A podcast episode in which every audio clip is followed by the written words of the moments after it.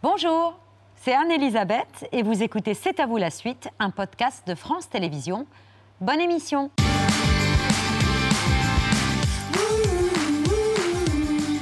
C'est à vous en direct jusqu'à 20h55 avec Pierre, Patrick et ce soir deux marcheurs au sens littéral du terme pour lesquels la marche est un but en soi, une philosophie de vie que certains ont d'ailleurs mis en musique.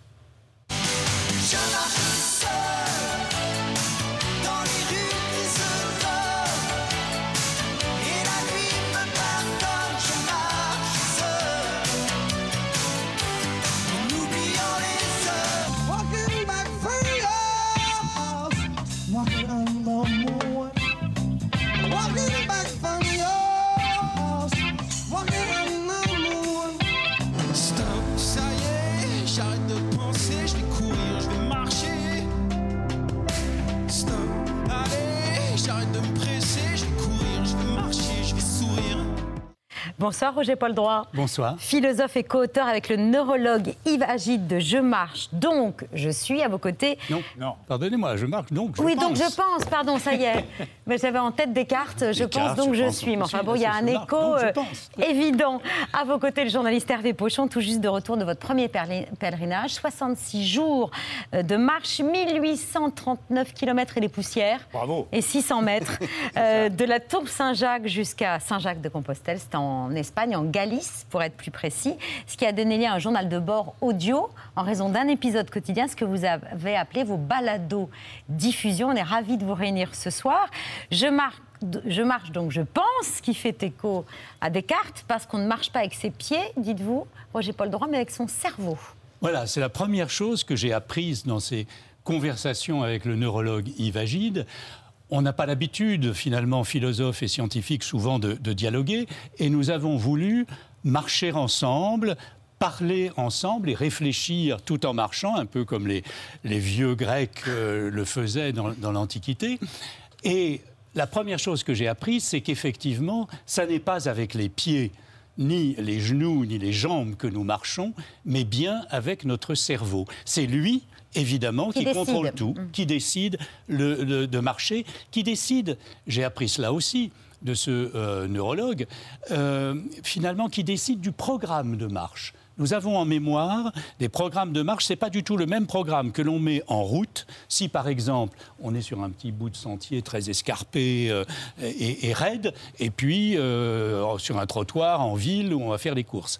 Il y a donc ces différents types de, programmes contrôlés par le cerveau. Et pourquoi cela peut-il favoriser la pensée?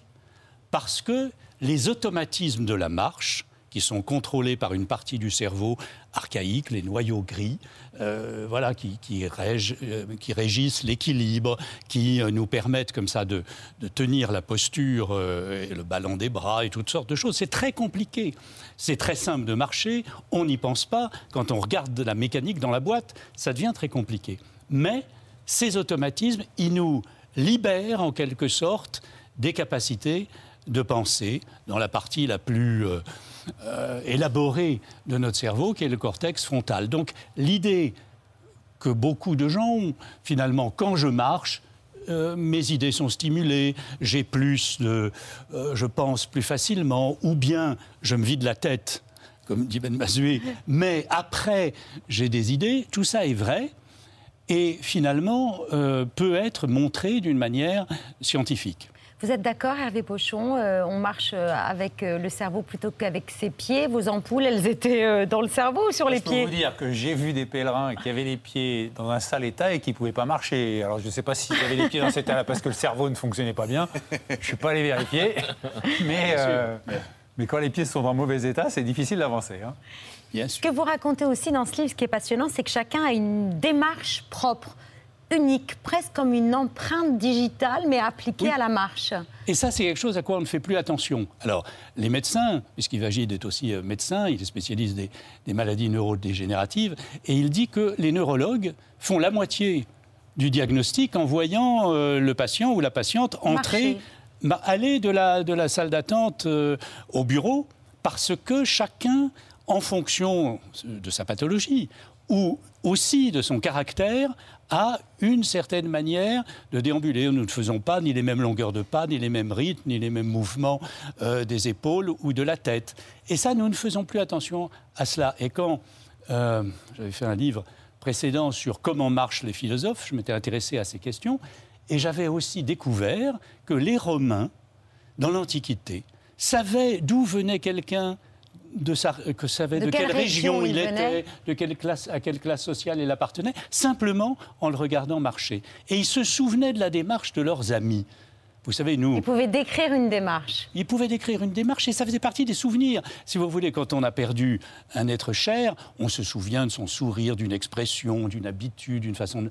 Et là, ils se souvenaient, eux, d'abord, de la manière de marcher. Et ça, vous l'avez remarqué, il y, a, il y a des marcheurs, il y a des typologies de marcheurs sur les chemins de Compostelle. C'est vrai. Puis alors, on- surtout, on m'avait dit, ah, ben, tu vas voir, toi, tu, tu démarres de Paris, et quand tu vas arriver à Saint-Jean-Pied-de-Port, tu vas avoir les pieds tendres. Et les pieds tendres, ce sont ceux qui démarrent le chemin à cet endroit-là, et donc ils- ils sont un peu plus fougueux que nous, qui avons euh, déjà 1000 km dans les jambes. Mais quand il faut franchir les 1600 mètres de dénivelé des Pyrénées, là, on a un petit avantage sur eux, parce que justement, on est bien rodés.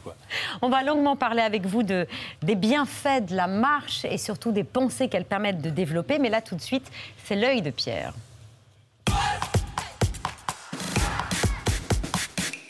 Pierre, votre œil a plongé la tête la première dans un livre de photos magnifique qui sort à l'occasion de la tournée que poursuivent les Stones euh, pour leurs 60 ans de carrière. Et tout est beau dans ce livre, y compris l'histoire de Gaël Guéquière, l'auteur de toutes les photos. Oui, il y a plus de 250 photographies magnifiques, même si euh, Jagger et les Stones ont fait plus jouer sur scène et courir sur scène que marcher. Euh, de vie, de scène et de coulisses, 25 ans des archives de cette femme, Gaëlle Gesquière. Elle convainc tellement les artistes qu'elle suit et qu'elle aime qu'elle est toujours là au bon moment. Comme par exemple euh, cette histoire qu'elle a racontée à Myrtille Serre et Anaïs Recouli. Quand vous voyez les Stones, vous êtes embarqué. Moi, j'adore la musique, donc on oublie de faire des photos. Moi, je, danse, je suis folle, je suis contente. Mick Jagger, c'est vraiment euh, Zébulon sur scène, quoi. Il va dans tous les sens, c'est une énergie folle. Donc, il faut anticiper, il faut être concentré. Ça dure pas longtemps. Le Graal, c'était les Stones avec le boss. Mick Jagger dit euh, And now a surprise. Et Monsieur Springsteen arrive. Je ne crois pas qu'ils aient répété parce qu'il y avait même le micro du boss qui n'était pas ouvert. Oh, J'avais les poils, c'était juste dingue. Je suis tombée et je me suis dit, ah, ressaisis-toi, quoi. C'est un moment historique. Et On se redit, on se remet la photo géniale des deux boss et vous serez heureux, chère Anne-Elisabeth, d'apprendre que ce concert où ils étaient là tous deux s'est déroulé au Portugal. Ah. Euh, Gaël Gesquière a fait Cagne et Hippocagne, s'il vous plaît, et même obtenu un DEA consacré au parler wallon-picard de sa grand-mère, mais son truc, c'était la musique et la photo. Elle a fait un stage dans les locaux de François à Paris à la grande époque du journal, et elle s'est retrouvée à assister au concert de son groupe préféré, les Red Hot Chili Peppers, et le manager lui a demandé de faire la photo de la remise d'un disque d'or que vous voyez là. Elle n'était armée que d'un jetable, mais on l'a laissé faire. La voilà lancée, repérée par Philippe Manœuvre qui l'engage à Rock and Folk. Vous verrez dans le bouquin, la première photo qu'elle a prise de Mick Jagger, c'était à l'Olympia en 95. Elle n'avait pas pu rentrer dans la salle, mais elle a pris la photo de Jagger qui sortait en peignoir jusqu'à sa limo. Photo presque intime d'un concert magique à l'Olympia. Je vous dis magique parce que j'y étais avec mon ami de greffe et on n'était pas tout seul. 1964, 65, 66, 67 et maintenant 95. Peut-être le dernier Olympia des Stones. Ça, c'est un concert historique. C'est exceptionnel, c'est une chance inouïe, c'est l'émotion est très forte. Les Rolling Stones, c'est comme une drogue. Une fois qu'on y a goûté, après, on peut plus. On peut plus s'arrêter. Ce qui est génial dans ce bouquin, c'est qu'il y a la magie des salles, la magie de la scène, la magie de ce groupe, et puis les photos anecdotes prises au vol. Je crois que c'est la fois à Milan 2006 où je me retrouve euh, vraiment à un mètre de Keith Richards. On est euh, juste le lendemain du coup de boule de Zidane contre Materazzi. Donc il faut savoir que le stade italien était complètement euh, pro-italien. Il Campio del Mondo. Et juste derrière la scène, vous aviez le coin VIP et le, tout le groupe Materazzi. Tous les footballeurs sont arrivés. Donc vraiment, le, le stade était euh, pour, les, pour leurs joueurs. Et là, euh, Keith Richards est un peu énervé. les Stones faisaient piquer la vedette, donc il tire la langue et il me regarde. donc ça, c'est mon image préférée. Quand Myrtille a retrouvé euh, Gaëlle ce matin, celle-ci ne lui a pas caché que ça lui faisait tout drôle ces temps-ci de savoir qu'elle allait pour la première fois retrouver les Stones sans Charlie Watts, son talent, son regard et son sourire. Je n'ai pas encore vécu un concert euh, sans Charlie Watts. C'est quelqu'un qui était humble, réservé. C'était un peu la colonne vertébrale des Stones. J'ai un souvenir d'ailleurs à Arnhem en 2018 où Mick Jagger le fait sortir de sa batterie et lui demande de relever son pantalon parce que Charlie, il a toujours les chaussettes de la couleur du pays dans lequel il est et il avait les chaussettes oranges puisqu'on était en Hollande. Il était gêné et Mick il en rajoutait et le pauvre Charlie repart et ça c'est des images que j'oublierai pas parce que c'était le, le chic so British. Et cette année, à chaque concert, les Stones ont un clin d'œil, un échange avec le public pour rendre hommage à Charlie Watts, comme ici jeudi dernier à Liverpool. Euh, et puis on va rester d'ailleurs à Liverpool parce que jeudi dernier, Mick a annoncé d'abord un hommage à la ville. Tout le monde s'est dit, ça y est, ils vont chanter You Will Never Walk Alone. Et puis finalement, il a dit non. Je vais rendre hommage à d'autres gars de Liverpool et ils ont chanté le Wanna, Wanna Be Your Man que leur avaient écrit les Beatles.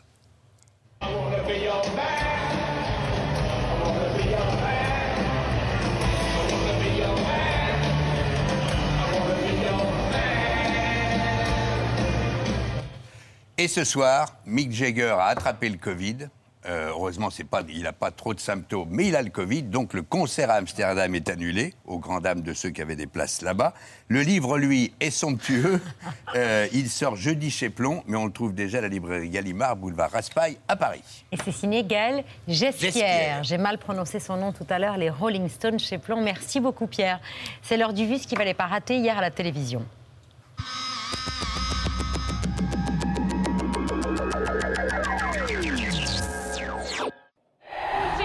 Votre quinquennat, c'est l'égalité des femmes et la protection des femmes qui sont violo- violentées.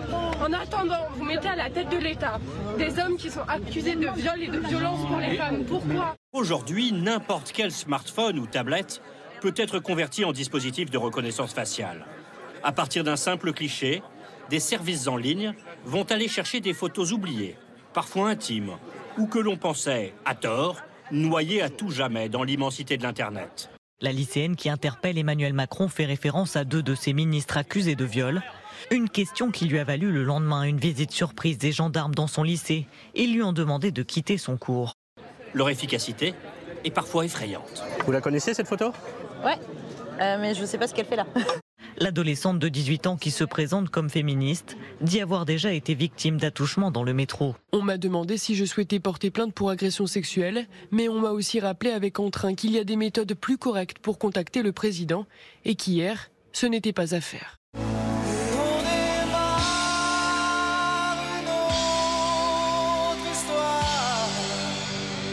Et en 2017, malgré un renouvellement du monde politique, pour la première fois, plus d'un électeur sur deux ne s'est pas déplacé, 51,3%. Et ce soir encore, vous le voyez, cette tendance se confirme. Je le conçois, c'est pas, c'est pas bien, mais euh, j'assume. La plage avant le vote? La plage avant le vote. Oui, oui, oui, j'assume. Il est 20h, voici notre première estimation du visage de l'Assemblée nationale à l'issue de ce premier tour. Et c'est effectivement en, en siège qu'apparaît en tête, ensemble. Pour la première fois de la Ve République, un président nouvellement élu ne parvient pas à réunir une majorité à l'élection législative qui suit. J'appelle notre peuple à déferler dimanche prochain Avec 25,2% des suffrages exprimés, c'est un très sérieux avertissement qui est adressé à Emmanuel Macron. C'est 7 points de moins qu'en 2017. La majorité est loin d'être acquise. Donc On verra là, je pense que vous pourriez si vous- rabaisser un si vous tout aurez- petit peu votre caquet. Eh bien, vous, vous ferez mieux de baisser d'un ton parce qu'on verra au deuxième tour. Voilà, baisser d'un ton. Parce que je vais vous dire, très sérieusement, quand je vois les dégâts que vous avez fait en Seine-Saint-Denis, dans les écoles, dans les institutions, vous devriez baisser d'un Madame ton. Dati, C'est honteux. on peut recommencer parce que ce qui se passe en Non, France, vous en êtes responsable. Rachida Dati, on va laisser. Clémentine le racisme en France, c'est vous. La, la discrimination en France, c'est vous. S'il vous plaît, Voilà. Rachida Dati. Clémentine Autain. Dans les circonscriptions qui voient au second tour un duel entre la République En Marche et la NUPES, J'invite les électeurs à ne pas choisir entre les destructeurs d'en haut et les destructeurs d'en bas. Une opération de blocus de militants écologistes. Ils se sont collés la main à la glu sur le bitume ce matin sur le pont de Neuilly, à la sortie de Paris. Avec leur groupe baptisé Dernière Rénovation, ils réclament justement la rénovation énergétique immédiate de tous les bâtiments de France. Leur action a provoqué de gros bouchons. La France n'est ni une salle de marché, ni une ZAD. C'est euh, Patrick Pouyanné, de- euh, le patron de Total Energy, qui va donc recevoir le drapeau. Pourquoi? Parce que c'est lui qui va l'agiter au moment où nous allons lancer cette C'est donc 90e le édition starter. des 24 heures du Mans. C'est le starter. Vous parlez de nous comme de primates humains. Ah oui, c'est ce que nous sommes, Oui. des primates humains et des... on fait partie aussi des grands singes. oui. Le chimpanzé est notre plus proche cousin. Aujourd'hui, les Russes tirent 50 000 obus par jour. C'est énorme. Les Ukrainiens que 5 000. Mais en comparaison, à Verdun, c'était 100 000 obus. Ils étaient 2 millions euh, au début du XXe siècle. Aujourd'hui, euh, vous en décomptez un peu plus de 300 000 Oui, 300 à 500 000, il n'y a pas de véritable 500 000, estimation. c'est vraiment très très peu. Nous avons face à nous une confusion inédite aux extrêmes. Face aux extrêmes, nous ne céderons rien, ni d'un côté ni de l'autre.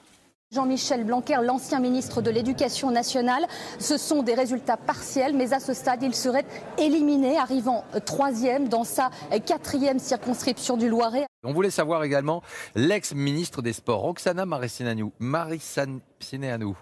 Marie? Cineanu. Ben voilà, c'est comme ça.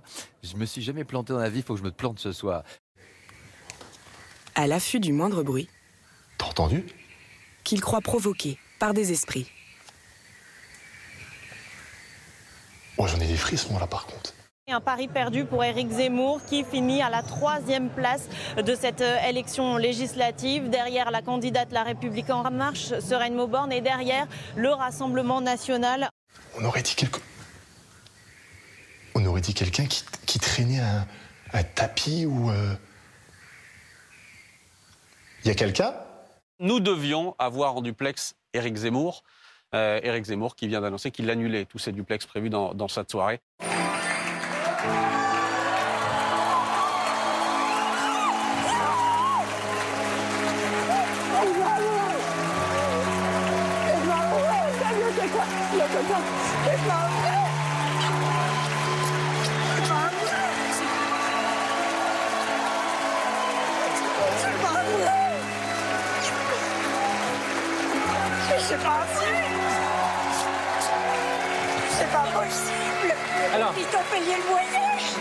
And I'm feeling...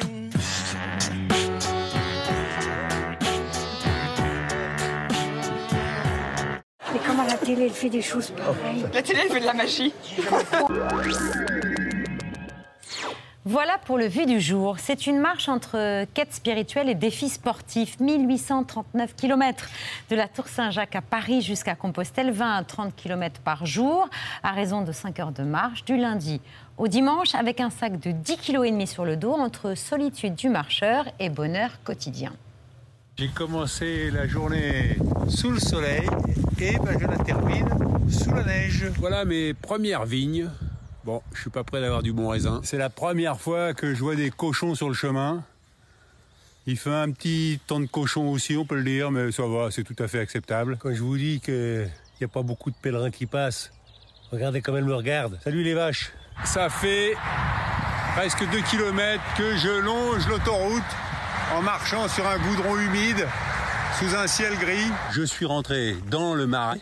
Et en fait, il n'y a pas d'issue. Donc je sais pas, j'ai dû me paumer. Il fait 0 degré, mais bon, le soleil se lève, c'est magnifique. Alors, comme on dormait quatre dans la même pièce, les ronflements des uns et des autres, ça m'a un peu réveillé plus tôt.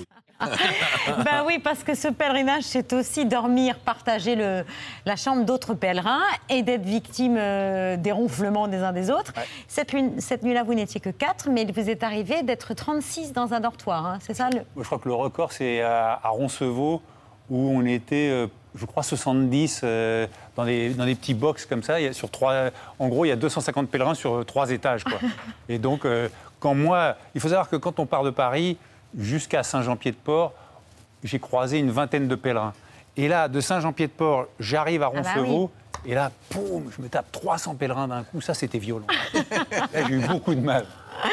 Pour la nuit, vous, vous avez payé entre 6 et 10 euros pour vous loger la nuit. Vous avez vécu avec 30 euros par jour.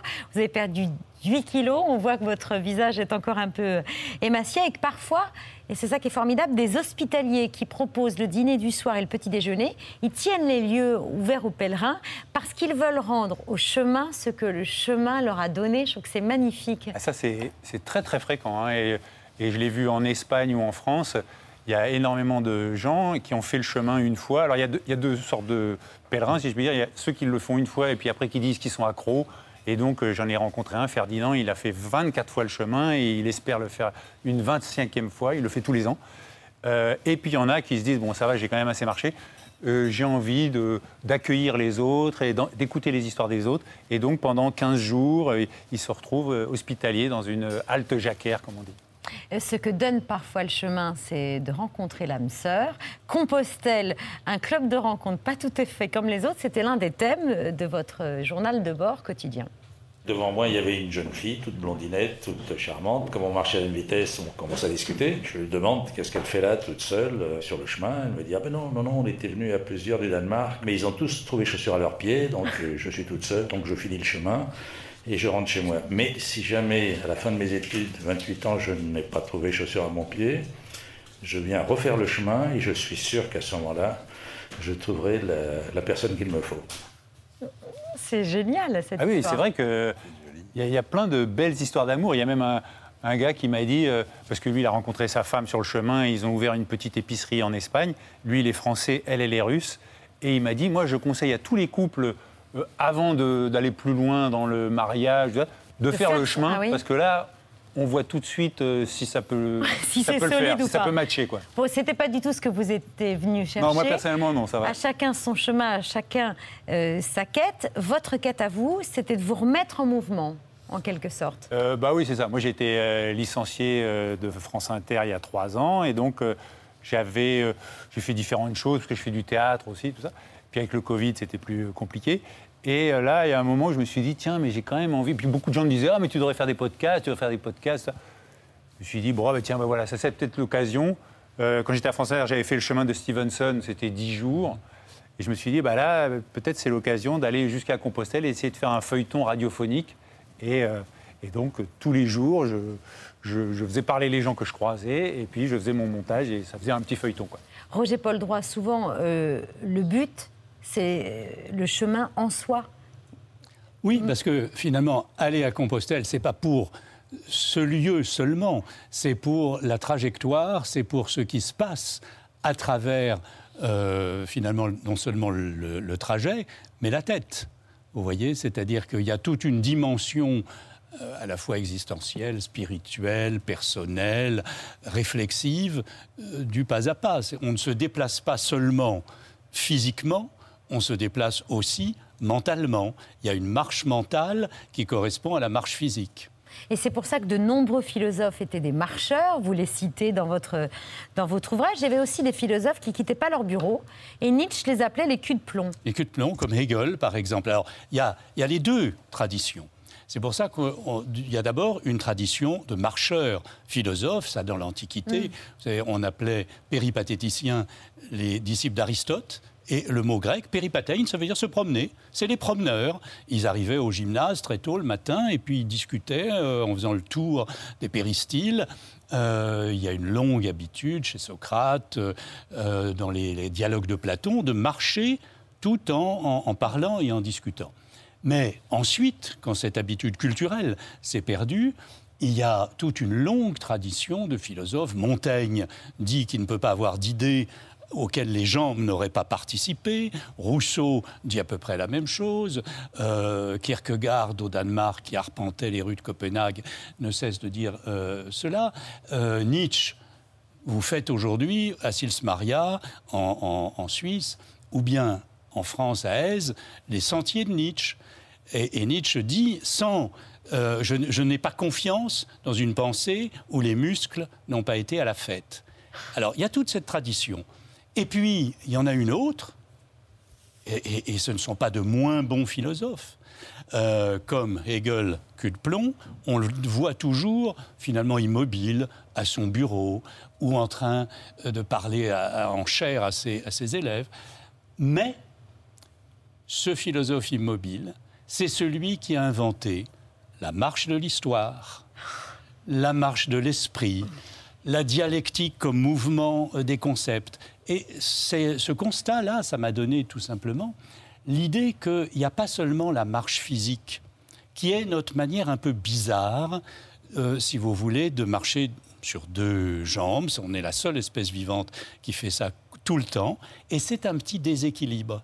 Il faut, pour avancer en marchant, commencer à se déstabiliser, rattraper, continuer, etc. Et quand nous faisons de la philosophie, nous faisons en fait la même chose. Nous déséquilibrons nos évidences, nos certitudes, ça fait un peu peur, on essaye de ça rattraper, on redéséquilibre le rattrapage et on avance dans la pensée, me semble-t-il, comme on avance avec nos deux jambes par déséquilibre. La marche, c'est une petite chute, c'est ce que vous Mhm. expliquez. D'ailleurs, vous évoquez les premiers pas des enfants, qui sont d'autant plus émouvants quand on imagine que ce sont leurs premières pensées aussi qui tiennent debout et avancent. Bien. C'est bien.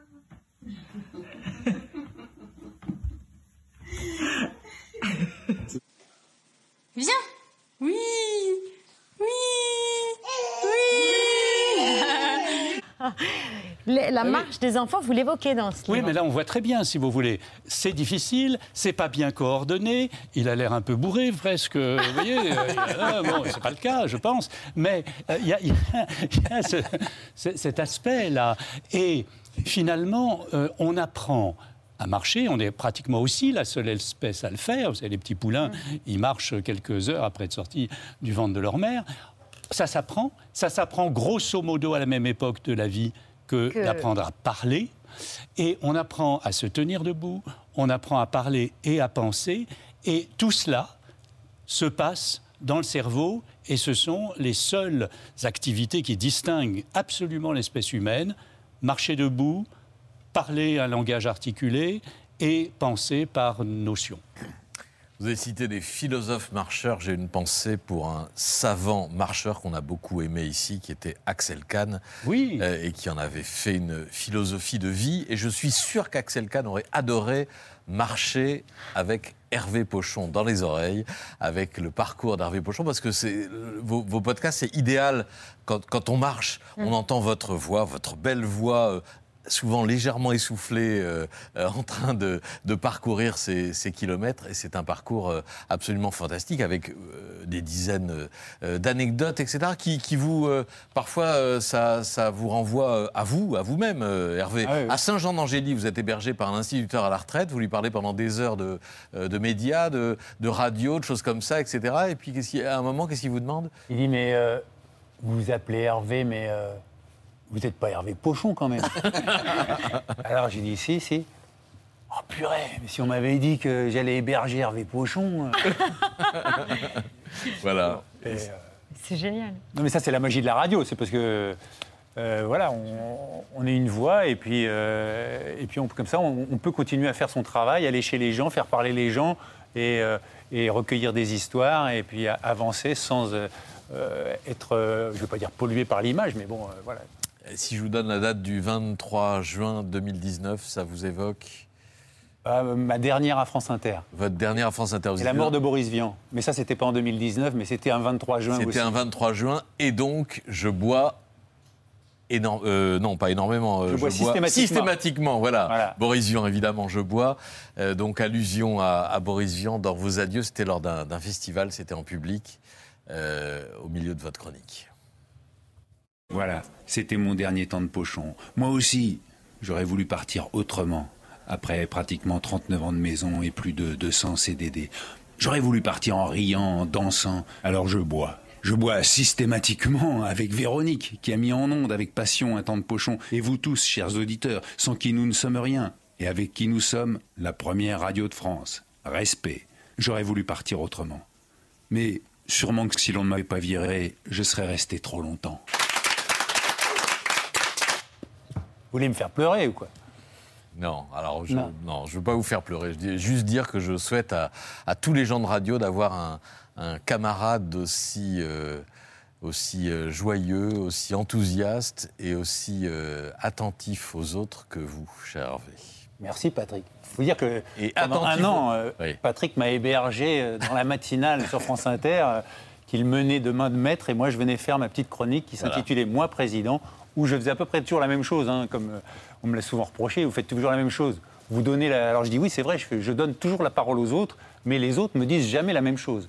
Et là, j'allais voir les gens et je leur disais voilà, vous, vous êtes président, qu'est-ce que vous avez envie de faire? Et donc, commencer en disant moi président. Et voilà, c'était avec, Patrick. Avec un sens du contact extraordinaire. Roger Paul, mercredi, c'est l'épreuve de philo au bac, avec bien sûr les sujets qui vont avec dans les JT euh, et, et- et ré- les interviews réalisées à la sortie de l'épreuve. On va regarder deux petites archives qui n'en feront qu'une, dans laquelle des étudiants révisent, puis ensuite ils sortent de l'épreuve. Regardez.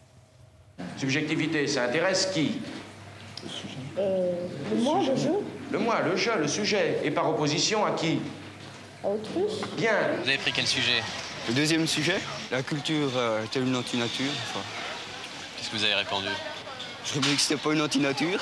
J'ai trouvé les examinatrices assez, assez conventionnelles, assez traditionnelles, disons. euh, pas le droit de fumer, pas le droit de. Enfin. Mais à part ça, l'ambiance était assez bonne, il n'y avait pas eu de problème. Alors faire de la philo sans fumer, c'est pas possible. Ah non, ça alors là. Voilà deux archives où on voit la vie des jeunes philosophes basculer. Euh, en 66, on clope en révisant. En 73, on est perdu de ne pas pouvoir cloper pendant la pendant l'épreuve. Autant la marche, c'est pratiquement scientifiquement démontré, ça aide à philosopher. Mais en revanche, fumer, ça, c'est c'est pas démontré. Non, je crois que ce n'est pas démontré du tout. Euh, évidemment, quand on est fumeur, on a l'impression que sans euh, nicotine, on ne va pas pouvoir réfléchir. Euh, je me souviens de cette période-là dans, dans- dans ma vie. Euh, et puis, euh, finalement, quand on s'en passe et qu'on y arrive, bah, ça continue. continue de On- réfléchir, On continue oui. à pouvoir réfléchir. Plutôt mieux, d'ailleurs. Je marche donc, je pense, c'est signé Roger Paul Droit avec le neurologue Yves Agide et on le recommande. Alors c'est peut-être un peu trop tard là pour les épreuves de philo, mais on ne sait jamais. C'est mercredi, hein. Si on potage jusqu'à la dernière minute, Mais pour, pour marcher et penser cet été. c'est très bien. Et puis on peut écouter euh, vos euh, balades Balado-diffusion, c'est le terme québécois. hein, c'est- Autrement, on pouvait dire podcast. hein. Balado-diffusion, j'aime bien parce que podcast, j'ai- Terme français. c'est le terme Ouais. français, mais j'arrive jamais à expliquer ce que c'est. Mais balado-diffusion, on comprend tout de suite ce que c'est. Tu C'est vois, vrai, Patrick? Euh, Je marche, donc je pense, ou alors j'aime ma famille, donc je fais du cinéma. C'est un peu la philosophie de nos invités qui nous rejoignent dans un instant. Ils ont écrit, réalisé et interprété un film en famille avec pour sujet essentiel la famille, le tout sur fond de tradition corse bande-annonce. Georges, tu laisses derrière toi un fils unique. Le pauvre, mourir comme ça, tout seul. En plus, son- corps, il était en plein cagnard. hein. Il devait être dans un état pas beau, hein, avec euh, les, les manches et tout qu'il devait. On m'a dit que tu étais plus avec ta femme aussi. Natacha était belle, hein. Toi, t'as dû te régaler hein, avec elle. Laurent, c'est bon, mon Laurent. cochon, Hein. C'est bon, Laurent. Bonjour monsieur. J'aimerais me recueillir sur la tombe. C'est- C'est mon père. Moi, son fils. Comprends, toi Toi. Toi, par partir. C'est qui lui? Georges souhaitait vous reconnaître. Je souhaite que tu vives 30 jours dans la maison de ta famille. Tu pourras alors hériter de tout le rez-de-chaussée de la maison où tu pourras t'installer à ta guise. Qu'est-ce que tu fais? Non, non, non Personne Santinita Non mais oh Tu arrêtes tes conneries, oui Ah oui, ça sent là. S'il y a quelque chose qui pue ici, c'est pas le fromage. 30 jours. Mais 30 jours, c'est rien. Eh mais ça va pas bien chez vous là. C'est pas à moi que je vais rester avec Dan C'est toute la vie. Oh, Qu'est-ce qui se passe avec mon fratelliccio là? Il y a un problème. Il a baissé ma soeur de le marquis. Oh non Mais c'est pas vrai. T'as pas fait ça. Depuis qu'il est arrivé dans le village, il n'y a que des problèmes. Tu repartiras pas vivant, c'est sûr. Mais où tu vas Lucien? Où tu vas? Rien à foutre votre héritage. Bah laisse-le partir, Tata, on s'en fout. Rocher, Barbara Biancardini, Thomas Gijol, bonsoir à tous les trois. Bonsoir. On est ravis de vous accueillir pour parler de Fraté qui sort mercredi, c'est-à-dire après-demain, Mm. au cinéma et que vous avez réalisé en famille. Euh, parce que tant qu'à faire, autant euh, travailler en famille, quoi. Exactement, c'est ça. Voilà. On en parle longuement. Je vous présente juste pour pas euh, vous faire attendre debout, Justine, notre chef du jour, Justine Piluso, chef du restaurant Les Petites Mains. C'est au musée de la mode dans le 16e arrondissement. Et c'est vrai que c'est, euh, regardez, on a envie de le porter. Bon, je sais pas ce que ça donnerait sur moi, mais c'est- de la haute couture. Merci. Je vous propose un risotto crémeux avec un coulis de betterave et des légumes de saison. Merci beaucoup. Merci à vous. Chère Merci. Justine. Merci. Euh, donc, Carole et Barbara, vous l'avez réalisé ensemble. Thomas, vous avez coécrit le scénario avec votre beau-frère Patrick euh, Rocher. Rocher, exactement. Euh, le truc, c'est que ça parle euh, de votre famille en Corse.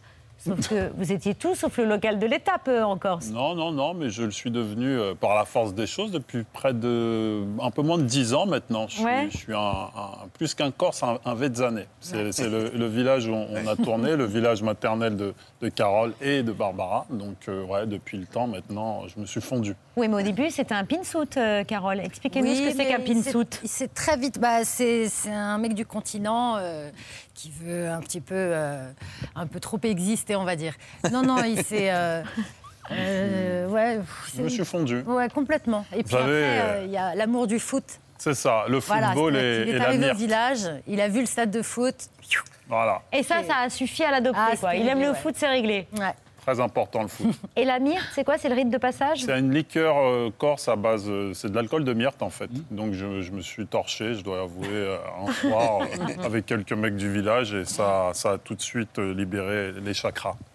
Carole, habituellement, vous ne confiez à personne d'autre, enfin, vous ne pourriez confier à personne d'autre la responsabilité de diriger les acteurs, mais là, avec Barbara, vous l'avez fait les yeux fermés. Oui, bah Barbara, euh, déjà Barbara, elle vient sur les tournages avec moi depuis qu'elle est toute petite.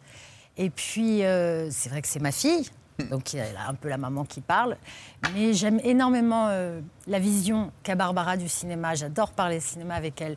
Et puis, euh, et puis elle comprend les acteurs. Et là, on a travaillé plein de fois ensemble sur, sur des plateaux. Barbara, elle est incroyable. C'est vrai. Qu'est-ce qu'elle a Non, non. Et, euh, c'est vrai que c'est sa première télé quand même. Donc, C'est vrai, ah, bravo. Voilà, ouais, voilà. Alors, Donc je suis un peu émue d'être avec ma fille. Mais, euh, mais euh, voilà, c'est son village. Euh, non, c'était c'était pour moi un cadeau. C'était incroyable de l'avoir euh, derrière le combo à, à diriger les acteurs et le faire ensemble. Et à diriger euh, votre beau-père, donc. C'était Ouais. facile de diriger Thomas Njijol Ouais, avec Thomas, c'est c'est naturel. Au Ah oui, à la maison, ça se passe comme ça, coupé, ouais, on la refait, ça. bonne. Au moins, je peux parler honnêtement avec Thomas. C'est vrai, c'est vrai. Bah oui. Et puis non, mais au-delà de ça, Barbara a une vraie. Enfin, je ne vais pas euh, enfin, redire la même chose que Carole a dit, mais, mais oui, elle est, elle, est, elle est talentueuse. Elle a eu son parcours à elle. euh, elle n'est pas arrivée par là totalement parachutée. Et c'est vrai que le fait qu'elle soit avec nous, moi, je me sentais en totale confiance. Voilà. Et ils sont assez fusionnels les deux, il faut le dire. C'est-à-dire que euh, Barbara sur un plateau avec Thomas, moi je suis complètement tranquille, quoi. Je sais. Alors le pitch, euh, à la mort de votre père, vous découvrez l'existence d'un frère avec qui vous devrez partager l'héritage à condition d'arriver à cohabiter un mois dans la maison familiale, ce qui euh, au début est compliqué. Absolument, absolument.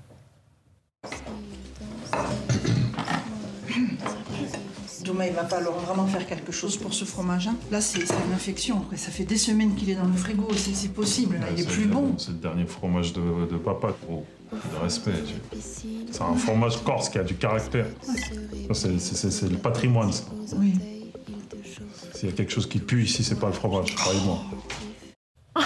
Alors, avoir un frère, c'est une chose, mais devenir frère, c'est ça qui euh, Bah, est quel- difficile. quelque part, c'est- difficile et quelque part, quand, à cet âge-là, j'ai l'impression que c'est peut-être plus facile parce que euh, frère petit, euh, c'est imposé en fait. Donc on peut être frère de sang mais n'avoir aucun atome crochu et, et se faire la guerre toute la vie. Alors que là, à cet âge-là, quand ces deux frères se rencontrent, même si ils ont chacun leur névrose, ils ont plus de finalement de points communs et de facilité à se rejoindre. Et c'est ce qui se passe dans ce film sur la fin. Parce Mais voilà, début- voilà, il va, début- fa- il va au falloir début- toute la durée au du début, film c'est pour- laborieux, ouais. pour y arriver. C'est vrai. Euh, frère sans atome crochu, ça vous, êtes arrivé Vous avez grandi avec trois grands frères Oui, hein j'ai trois grands frères, ouais, en termes d'atomes. bah, vous savez, ouais, quand, quand on grandit euh, tous euh, des lits superposés, il y a des bagarres. Et encore, moi, je parle de ça, j'étais le dernier, donc j'ai très bien vécu. Mm. J'ai pas, j'ai- des atomes crochus avec tous mes frères, mais on est diamétralement tous différents. Tous, ouais, complètement. Je ne sais pas si vous le saviez, Barbara, mais Thomas, petit, pensait qu'il avait euh, des parents qui n'étaient pas vraiment les siens. Petit indice en musique.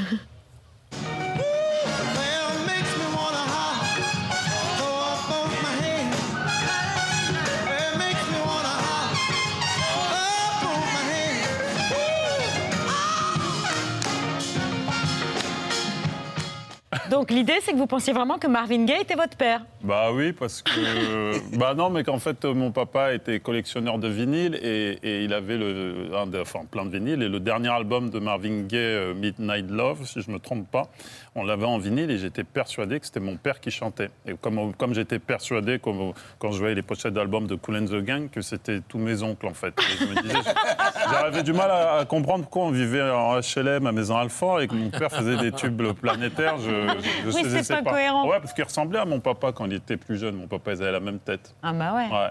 un- Ouais, vous donc- saviez pas ça, Barbara? Non. Eh ben Non. voilà. Voilà. Euh, Ça change toute la perspective, hein, quand même, je pense. Mais moi, je suis persuadée que Thomas, c'est mon père. Bah oui. bah oui, j'ai jamais dit, j'ai jamais dit l'inverse de toute façon. Voilà. Ouais, c'est. Je ne pensais pas le dire ce soir, non, c'est pas vous, mais bon, voilà, on officialise la paternité de, de- voilà, avec ma, avec ma fille. Voilà, mais de manière, c'est l'aînée, hein, de toute façon. Oui, oui. Moi, je la considère pas comme belle-fille, c'est c'est ma fille.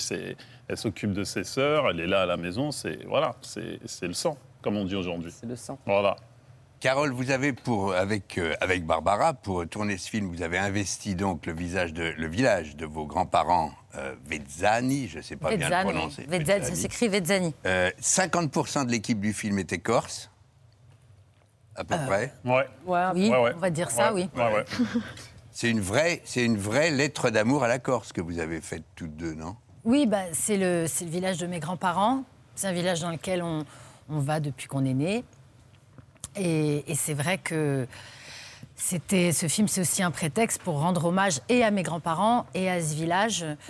Euh, voilà, il n'y a pas un endroit au monde dans lequel je me sens mieux. Et, euh, et je suis tellement reconnaissante que mes enfants puissent s'y retrouver là tous les ans. Et euh, voilà, c'est. voilà, j'ai même pas trop les mots. On a retrouvé une archive de 1973. Vous n'étiez pas née, Barbara. Madame Baldovini Ah oui. raconte son mariage à Vezzani. Corse, on a le sens de la famille. Madame Baldovini nous raconte comment elle a fondé la sienne, un mariage typique. Eh ben, je me suis mariée à la mode corse, c'est-à-dire que je me suis évadée. Ça s'appelle un scapaticcio en Corse. Quand deux jeunes gens se plaisent, si ça tiraille d'un côté, eh ben, ils partent ensemble. Mais enfin, ils sont considérés comme mariés. Ça n'existe pas de se lâcher après qu'on s'est évadé. hein. Alors, on part euh, souvent au coup de, de pistolet. Il y en a qui tirent des coups de pistolet. Et puis, enfin, on s'en va dans un hôtel et ça s'arrange presque toujours. C'est Oh, joli, non mignon. C'est Hein trop mignon parce que pour le coup, on, on- on connaît son, son Ah oui. fils. Ouais, ouais. Vous connaissez son fils C'est incroyable. On pensait que ça vous ferait plaisir. Ça me à touche tous beaucoup. les trois et à vous deux. Ouais, Ah ouais, ça fait. Ouais, c'est un beau cadeau. Euh, vous aussi, donc, vous avez adopté euh, l'endroit. Barbara, vous avez même pris le nom corse de Ouais. votre arrière-grand-père maternel, Biancardini, pour votre carrière de réalisatrice. Bah, la famille Bianca. En Corse, c'est important les noms de famille. Bien sûr. C'est important de savoir euh, t'es de quelle famille, t'es la petite fille de qui, euh, machin. Hum. Donc en fait, euh, ce nom, je l'ai toujours. Enfin, c'est mon nom de famille depuis que je suis petite aussi. Et j'aime tellement, ma- tellement la Corse, tellement ma famille corse et mon arrière-grand-père que j'ai connu aussi et mes arrière-grands-parents que j'avais vraiment envie de vivre euh, une partie de ma vie avec euh, ce nom de famille. Et du coup, voilà. Et Thomas, les valeurs corses, vous les avez adoptées? Bah, les valeurs corses, c'est les valeurs euh, que, que- que toutes les sociétés devraient avoir. En fait, moi, je me suis retrouvé dans ces valeurs en tant que, que banlieusard de Maison Alpha. En fait, il y avait des atomes crochus à tout niveau. Et aussi par rapport à mes origines camerounaises. Donc c'est des valeurs très simples en fait. Mais j'ai presque envie de vous dire, c'est le respect, l'amour, la famille. Ce qui paraît un peu con et fou dans nos Oui. grosses villes parce qu'on est toujours euh, amené dans tout un tas de choses. Mais là, il y a une sorte de, de simplicité, il y a quelque chose de très, pas innocent, mais un peu vierge quand on va dans ces villages-là, comme dans plein d'autres villages français. Et c'est ça que, que j'apprécie quoi, avec le temps. Et puis voir ces enfants, comme le disait Carole, vivre librement, vraiment en- enfants, se dire ils sont où, pourquoi, comment. C'est d'un repos, d'une. Ça, ça fait un bien fou. Quoi, ouais. Et vous le laissez quand même dans son spectacle euh, se moquer un peu des, des Corses Il se moque pas Oh, si, un peu. Non, il y aura un petit hommage euh, au Une île coincée entre Marseille et l'Algérie. Ah oui, Euh, des gens dangereux, vrai, tout ouais, ça, on ouais, peut non, ça, Oui, oui, oui, bah, qui aime Mais il bien fait ce qu'il veut. Hein. Je, suis pas, c'est pas moi qui commande. Mais c'est vrai que pour le coup, de toute façon, entre, euh, enfin, les Corses, hein, c'est des Méditerranéens. hein, c'est un peu Marseille, l'Algérie, toutes ces, ces- ces- ces communautés ont plein d'atomes crochus. Il hein, faut, faut pas le, faut pas le renier ça. Ma femme, elle a son caractère, elle est corse et c'est une sacrée réalisatrice. Fraté, ça sort mercredi en salle avec Thomas Njijol, mais aussi le Samir formidable. Samir. Ouais, Il est génial Ouais, aussi. Et on l'embrasse. Exactement, et Barbara Biancardini. Merci à tous les trois. Merci. Merci d'être venus sur soir, sur, ce soir sur le plateau de l'amour. C'est l'heure des actualités de Bertrand qui, a- qui est venu avec un fond vert. Ça Hollywood. Oh là là là La là. fin de saison, on crape. Bonsoir, oui Babette, vous le disiez, je suis debout car à la une de ce 13 juin au lendemain de l'élection, du premier tour des élections législatives, dispositif Exceptionnel. Comme sur les chaînes info, toute la rédaction de l'ABC est sur le qui-vive pour vous faire vivre minute par minute cette élection. Nos envoyés spéciaux seront dispatchés partout en France pour vous donner les toutes dernières estimations en parlant avec des E entre chaque mot pour euh, faire euh, comme sur les chaînes info, gagner du temps quand on n'a euh, rien à dire. Louis Gerbier, vous êtes en direct pour cette spéciale législative.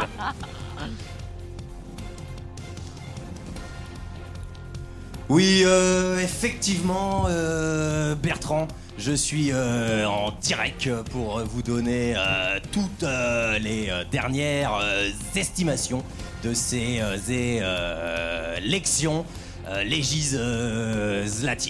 merci euh, Louis. Et comme les pros, nous aussi, nous disposons de notre écran tactile dernier cri, un bijou de technologie qui me permet de vous montrer les mêmes résultats que les autres chaînes, mais en faisant plein de gestes. Regardez, attention, c'est parti, c'est bluffant. Hop, l'estimation des résultats.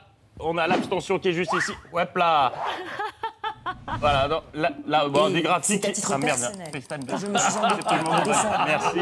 Voilà, euh, j'en étais où Euh, Oui, donc demain, 36 à Marseille, c'est quand même très très chaud. Et putain, Patrick, je t'avais dit de fermer les onglets.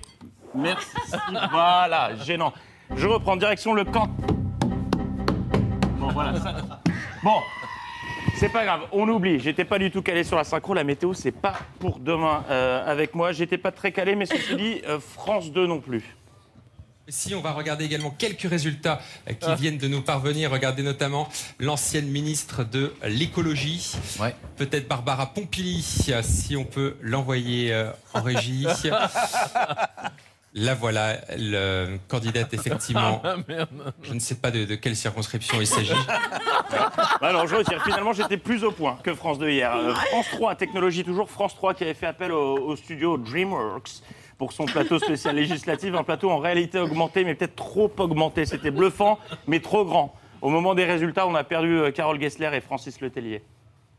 Et puis les Républicains à 13,7%. On va voir maintenant la projection en siège français. En siège. Alors en siège, ça donnerait une majorité de sièges Ah non présidentielle, mais pas forcément Ah. absolue, c'est 289 sièges. C'est beau la technologie, mais là vous avez forcé, là. Tout petit au milieu.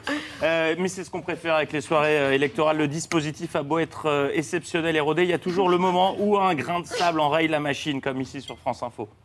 Clair, c'est dans cette circonscription, la quatrième circonscription des, Bouches-du-Rhône à Marseille, euh, que Manuel Bompard euh, se présente euh, à la place, j'allais dire, de, Jean-Luc Mélenchon, hein, qui avait été élu député en 2017.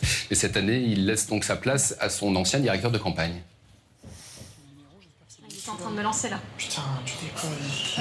Voilà, on va retrouver Claire Sergent dans, dans quelques instants. Quand elle aura fini de les connaître. Les soirées électorales, c'est aussi l'occasion de constater les talents de meublage de chacun. Euh, sur LCI, Daniel Cohn-Bendit nous a offert une masterclass face à Luc Ferry. Il est parvenu à réaliser l'exploit de parler pendant 20 secondes pour ne strictement rien dire.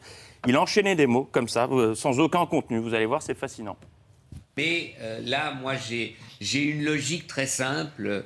Euh, et que euh, moi, moi, moi, bon, de toute façon, il n'y en a pas tellement de cas comme ça, et ça, ça serait pas, euh, c'est pas le problème. Le, le- le problème, il est, et là, vous avez raison, le problème, il est aujourd'hui, quand même, il faut le dire. Eh oui, oui. Pour vous, ce sont 20 secondes de rien. Pour lui, c'est 20 secondes de gagner avant de développer. Malinx. Autre déclaration pas mal dans le style, ou plutôt cascade. Je dirais même cascade, Pierre. Celle de Christophe Castaner sur BFM, interrogé sur les mauvais scores de certains ministres en, po- en poste. Vous voyez la porte là-bas Elle est ouverte. Il va l'enfoncer. Christophe Castaner, comment vous expliquez que d'anciens ministres qui arrivent là dans ce combat soient dès ce soir, euh, euh, pour certains, éliminés ou en grande difficulté? La réalité, elle est extrêmement politique. Quand vous êtes candidat dans une circonscription difficile, c'est difficile de gagner la circonscription.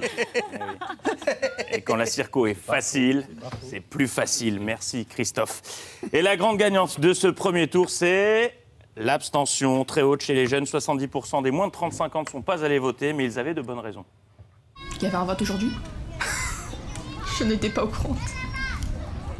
J'ai- Ouais, j'étais pas au courant qu'il y avait un vote aujourd'hui. Je savais pas du tout. Honnêtement, euh, je savais pas qu'il y avait des votes. On est de Lyon, on est complètement oublié. Voilà. Ça m'a rendu compte une fois là. C'est ça.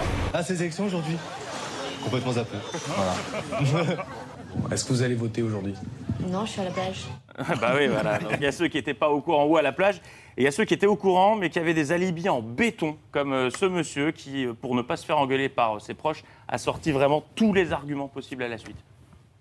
Parce qu'en fait, moi, j'ai déménagé assez récemment sur euh, Strasbourg et euh, je suis encore inscrit sur les listes électorales à Mulhouse. J'ai pas fait le changement et du coup, quand on n'a pas fait ça, les démarches, euh, c'est compliqué de le faire. Il n'y a pas de façon en ligne, euh, voilà. Et, et en plus, mes parents n'étaient pas là pour faire la procuration. Euh, c'est tout un, un- comment dire, un cycle qui a fait que j'ai pas voté, mais j'ai aussi un peu oublié les dates. Voilà. Puis euh, j'avais un panari, donc voilà, tout ça mis bout à bout fait que j'ai pas voté. Et puis il y a cette jeune femme croisée par notre journaliste Iban Raïs. Elle n'est pas allée voter, mais selon elle, elle a tout de même rempli son devoir de citoyenne. Malheureusement, non. Euh, j'ai fait la fête hier. Mon bureau de vote est assez loin d'ici. Et euh, vu le temps, vu la vie, vu les événements euh, autour, il est mieux de. Enfin, c'est pas qu'il est mieux, c'est qu'il faut y aller. Mais euh, la vie a fait que je n'y suis pas allée. Et dans ma tête, j'y suis allée. C'est bien de se convaincre. Mais dans ma, tête, j'y suis allé, j'ai voté, eh ben, c'est l'essentiel. Alors comment expliquer cette si haute abstention? Pourquoi un désintérêt des jeunes pour la politique? Eh bien franchement, c'est à n'y rien comprendre parce que vu le niveau des débats hier, c'était très haut, c'était vraiment très haut hier soir.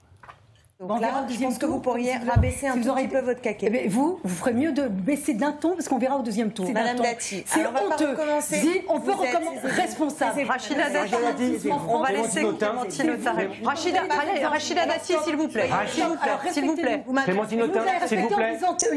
Rachida Dati. Non, vraiment, euh, hier, les arguments fusés comme sur CNews avec euh, Raquel Garrido. C'est très grave. Et je pense que, je, et Donc- que quelconque que per- personne ici dise vous- que dans, vous ne dans- regrettez dans- pas parce Ah, moi, que c'est dans une altercation Oui, privée, ici, dans une altercation privée, vrai, comme ah, et vous, et- vous- et vous ne Ouais. pétez pas non Je plus la nuit dans votre lit. Qu'est-ce que ça veut dire? Et voilà, mais et malgré ça, il y a des jeunes qui veulent pas aller voter. C'est quand même une curieuse méthode. Hein. Parce que je dis, il n'y a pas que les jeunes, hein, parce que je lance un appel à témoins tout de suite. Euh, si vous êtes l'un de ces candidats qui hier a récolté 0%, soit zéro voix hier, leur nom s'affiche, ce sont de vrais noms, et qui n'a donc même pas voté pour lui-même, contactez-nous. On aimerait comprendre le concept d'avance. Merci. En, euh, en bref, je demande non, le VAR. Pour Éric Zemmour, qui est éliminé dès le premier tour dans le Var, là où il était candidat, c'est une immense déception pour lui et ses alliés. Ah, Le VAR est formel, c'est une nouvelle euh, branlée défaite pour Éric Zemmour, qui aura pourtant tout donné pour bien se faire voir de ses potentiels électeurs du VAR. En faisant notamment euh, la tournée des marchés pendant des semaines et en picolant à chaque stand. Tu m'étonnes qu'il se soit réveillé avec la gueule de bois ce matin. Et il avait même tenté de choper l'accent du coin, j'ai bien dit venez tiens Monique Alors Monique, J'ai voté pour vous, hein ça c'est bien, un cadeau. Regardez, Ça même photo. Ça alourdira un peu. bon, allez Monique. Allez Monique, oh Monique Oh là là Monique alors. Voilà cette Monique alors. Hein. Mais malgré ça, ça n'a pas pris. Et, dur et dire qu'il y croyait dur comme fer. Je serai au second tour et que donc le, le 25 au matin, je serai soit président de la République, soit chef de l'opposition. Je serai au second tour et si jamais je ne suis pas président de la République, je serai chef de l'opposition. Voilà. On se rejoindra au second tour. Ouais, il nous portera bonheur alors celui-là. Obligatoire. On le boira le soir du second tour. La reconquête est donc en panne, euh, transformée en une série euh, de revers. Nous devions avoir en duplex Éric Zemmour. Euh, Éric Zemmour qui vient d'annoncer qu'il annulait tous ces duplex prévus dans, dans cette soirée. Chaton, toujours les meilleurs qui partent en premier. Et on referme ces actualités avec Christian Jacob qui, ne me demandez pas pourquoi, hier, en plein direct de soirée législative, s'est livré sur ses problèmes intimes à Laurent Delahousse. On s'attendait à quelque chose de dur, très dur. C'est moins dur que prévu. Ça arrive au meilleur, Christian. Bonne soirée. Bravo Les actualités Bertrand spéciales législatives. Rendez-vous lundi prochain pour le débrief du deuxième tour. Euh, oui, bien sûr. Merci beaucoup. Je marche donc, je pense, c'est signé Roger Paul Droit euh, avec Yves Agile, le neurologue. Merci beaucoup d'avoir accepté ce soir notre invitation. Le podcast de Saint-Jacques à Compostelle est disponible sur les plateformes de streaming. Merci à Hervé Pochon d'avoir accepté notre invitation. Fraté, c'est dans les salles. Mercredi, c'est signé euh, Carole Rocher, Barbara Biancardini avec Thomas Njijol, mais pas que, Samir Gesmir. Exactement. Et Également. puis- Et puis, et puis, plein d'acteurs corses euh, qu'on embrasse très fort et qui seraient trop longs à citer là, mais voilà. Attention, vous Et fâchez pas, vous village. fâchez pas. Et tous les Vézanais aussi qui Et sont. tous les Vézanais, Ouais. exactement. Et L'œil du. sœur. Ah oui. Gina Jiménez. C'est bon, c'est bon, c'est bon. L'œil du tigre, c'est toujours au théâtre de, Ja- de Jazette, du mardi au samedi à 20h. Merci beaucoup à tous les cinq d'avoir accepté notre invitation. Tout de suite, sur France 5, euh, le programme euh, qui suit, c'est, je crois, le dernier épisode de, de la série euh, Parlement. Ah Ça, c'est deux têtes, dis donc. Un petit Bravo. miracle, hein, je m'en suis souvenu. Merci Hervé. Ben, j'ai beaucoup marché, donc j'ai un peu pensé. Et si vous voulez bien vous tourner vers Fifi pour saluer nos téléspectateurs, merci de nous avoir suivis. Rendez-vous demain à 19h en direct. Merci à vous, nos invités. Ciao, à demain. Bye, bisous, bisous.